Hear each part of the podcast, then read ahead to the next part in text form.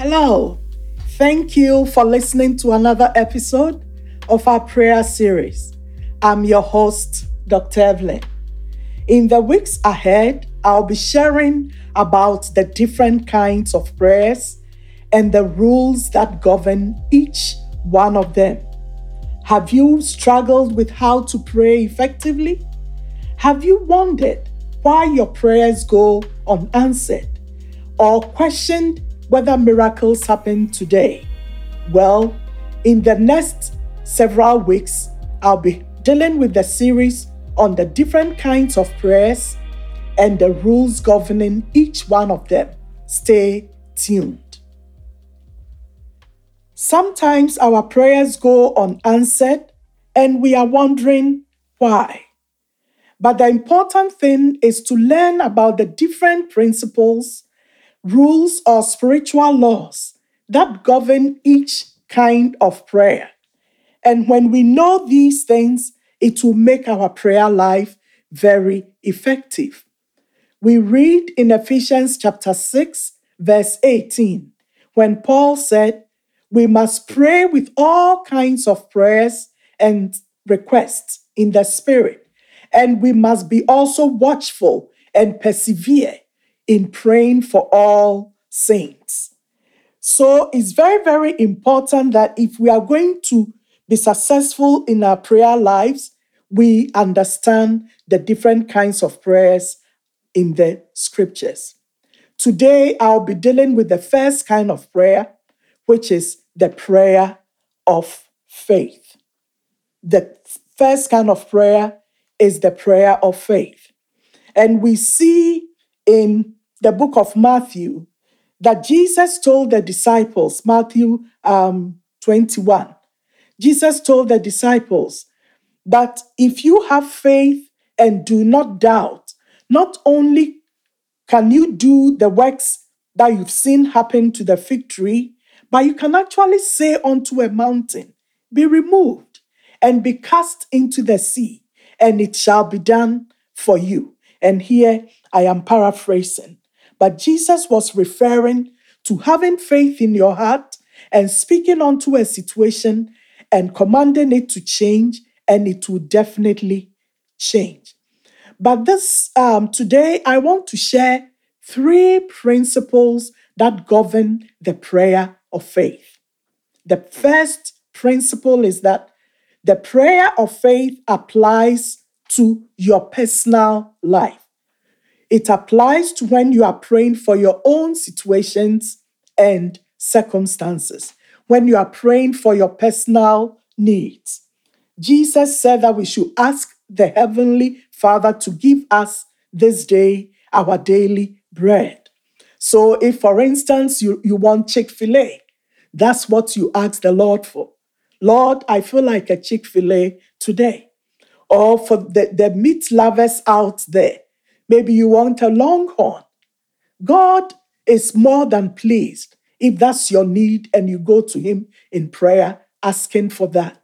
Or sometimes, in a more practical way, you actually need the financial doors to open so that you'll be able to acquire those needs. So, the first principle, it applies to your own personal life and your own personal needs.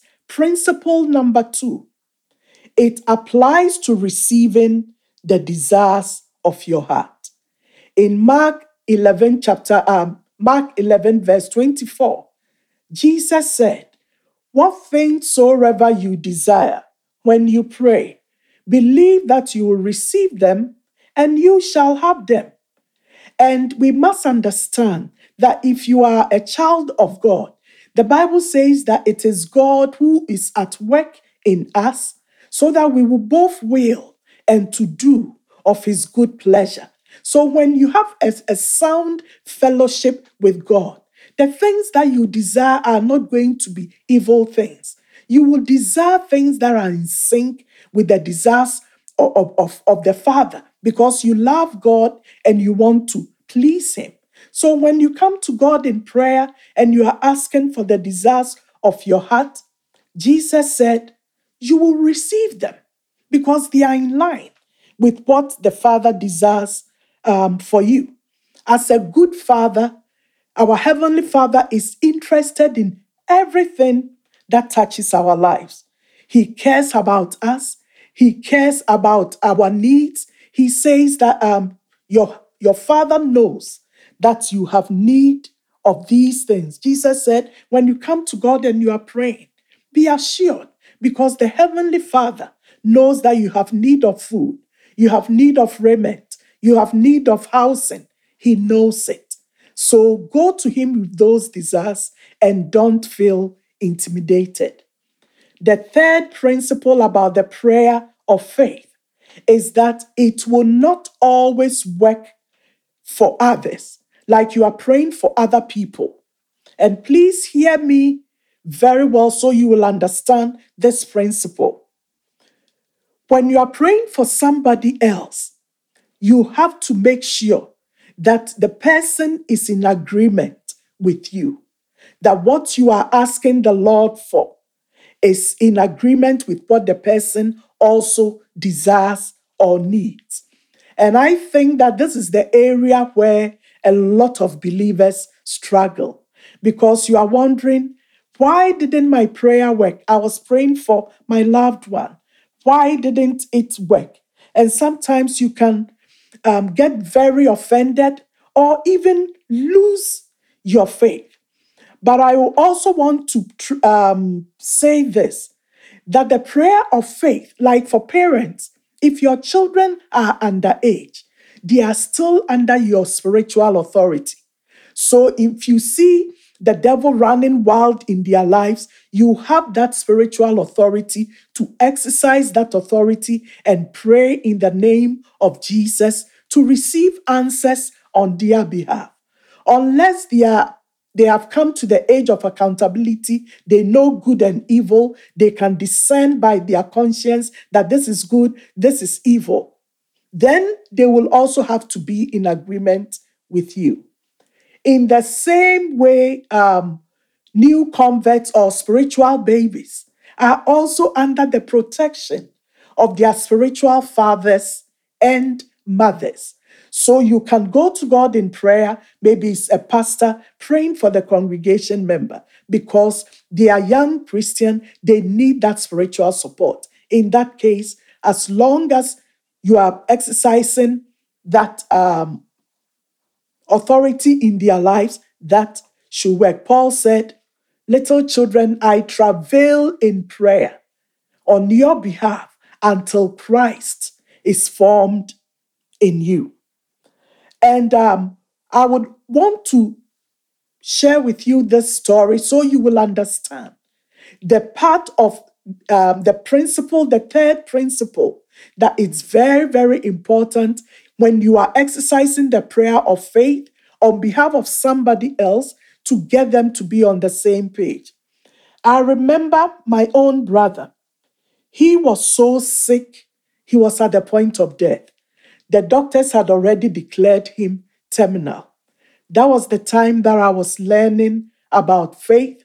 And um, I said, Jesus said, if I have faith as a mustard seed, I can speak unto the mountain and it shall be removed. This is the mountain of uh, sickness. So I'm going to speak to this sickness in the life of my brother and it will be removed. So I, I talked, I spoke to him I prayed for him. I said, Brother, let's believe God for your healing. You will live and not die and declare the works of God. But guess what? Every time I would say that, he would look right into my eyes and then he would say, Sister, I am tired. Then I said, Bruh, don't talk that way. Believe God with me. Let's believe God. You will live and not die. Many times he will respond back to me, I am tired.